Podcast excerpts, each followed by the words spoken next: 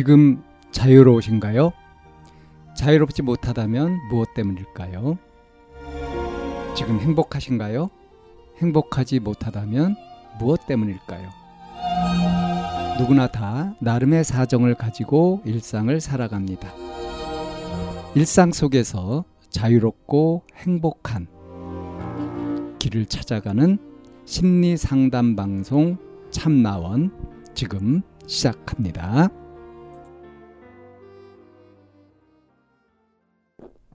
이천이십일년 십일월 오일 심리상담방송 참나원입니다.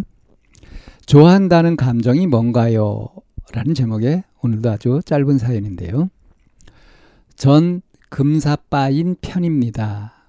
아무리 못생겼다 해도 성격이 좋다면 바로 마음을 조금은 여는 성격입니다.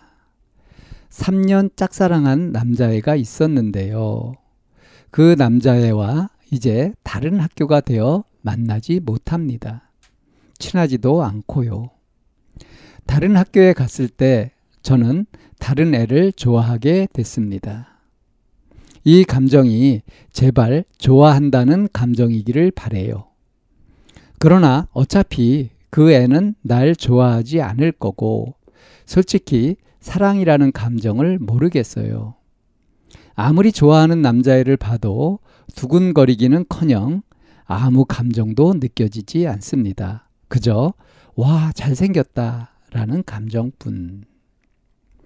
첫눈에 반한다는 감정은 뭔가요? 짝사랑이라는 감정은 도대체 뭔가요? 네, 이런 사연인데요. 음, 그러니까 이 사연을 보면 이 여학생이죠.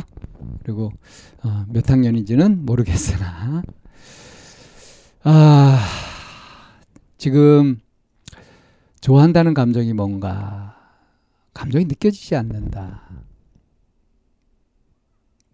첫눈에 반한다는 거 그게 뭔지 도무지 모르겠다. 예, 이렇게 궁금증을 이제 사연으로 보냈습니다. 그리고 이제 자기 자신을 금사빠라고 했어요. 금방 사랑에 빠진다. 그 근거는 뭐냐면 어, 뭐 잘생기고 못생기고 간에 성격이 좋으면은 마음이 열린다. 바로 마음을 조금은 여는 성격이다. 근데 성격이 좋으면 마음이 열리죠. 그렇지 않습니까? 이거 가지고 금사빠라고요? 어, 그건 아닌 것 같아요. 그죠? 그 다음 한 얘기. 그러니까 삼 년 짝사랑한 남자애가 있었다. 그리고 아마 이 이제 이 사연자가 다른 학교로 간 모양이에요. 다른 학교가 되어서 만나지 못한다. 근데 거기에서 다른 애를 좋아하게 됐다. 그래서 금사빠라고 한 모양입니다. 내가 짝사랑한 남자애가 있었는데 학교가 바뀌었다고 해가지고 금방 또 다른 사람한테 좋아, 어? 다른 사람을 좋아한다. 그래서 금사빠다 이렇게 생각하는 것 같습니다. 근데 좋아하면서 이 감정이 좋아하는 감정이기를 바란다고 했어요. 왜 그러냐 하면 얘를 봐도 두근거리기는커녕 아무 감정도 느껴지지 않는다. 삼 년 짝사랑한 애한테도 그랬는지 모르겠어요. 만약에 삼 년 짝사랑한 애한테는 가슴이 두근거리고 막 그랬다고 한다면 이렇게 사연을 안 보내겠, 안 보냈겠죠. 그죠? 그때는 있었던 감정이 없어진 거나 뭐 그런 것도 아니고요. 뭐 짝사랑하고 이렇게 했다 하는데도 두근거리거나 하진 않았다. 그러니까 여기에서 알 수 있듯이 이 사연자는 짝사, 사랑한다는 거, 좋아한다는 감정에 대해서 로망이 있습니다. 그리고 이게 들은 얘기가 있죠. 좋아하면 두근거리는 거고 다른 사람은 뭐 보이지 않고 그 사람한테 반해서 그 사람 생각만 나고 뭐 이런 식의 그런 사고방식, 그 어떤 도식을 갖고 있는 거죠. 공식처럼 이렇게 갖고 있는 거죠. 근데 지금 자기가, 자기가 한테 경험되는 건 뭐냐 하면은, 아, 호감이 가고 관심이 가고 마음이 열리고 이렇게 하는데, 그런데 두근거리지도 않고, 만약에 짝사랑했던 것이 진짜 내가 좋아하는 것이었다고 한다면, 이렇게 쉽게 다른 사람한테 마음이 열려가지고 좋아한다고 이렇게 하는 이 상태는 안 될 것 같은데 하는 식으로 지금 자기한테 있는 이 뭔가 밍밍한, 밋밋한 이런 마음 상태, 이런 것들이 어, 나는 좋아한다는 감정도 못 느끼는 사람이다 하고 이렇게 보게 되는 원인이 되는 거죠. 자, 그러니까 어, 사랑을 하게 되면, 좋아하는 감정을 갖게 되면 가슴이 두근거리고 어떻고 어떻게 된다 하는 그런 것들이 개념으로 자리 잡혀 있어서, 그걸 도식으로 공식으로 갖고 있어서, 그래서 자기 자신이 실제로 경험하는 그런 마음들을 다 이건 아니다 하고 해버리고 있는 거죠. 이렇게 하면 감정이 실제로 안 느껴져요. 이 감정을 모르는 게 아니라. 그러니까 그 자기가 어떤 생각을 갖고 있든 뭐 그러든 간에 감정은 강력해가지고 강렬하게 탁 느껴질 것이다? 천만에 그렇지가 않습니다.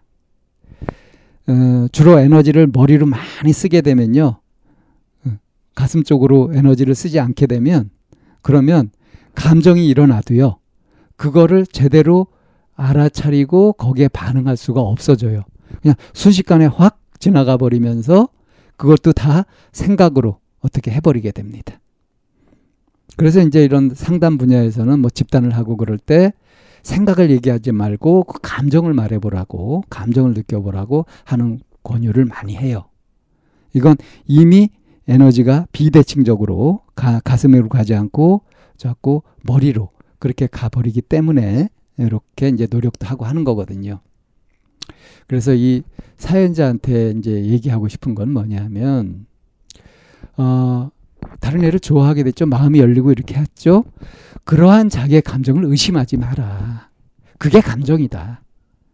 그냥 잔잔한 호감 같은 거, 그게 감정이다. 그게 커져서 어떤 순간에 두근거림이 올 수도 있는 거고, 그냥 계속 그렇게 잔잔하게 갈 수도 있는 거다. 그렇다고 하더라도 그거는 좋아하는 감정임에는 틀림없는 거다.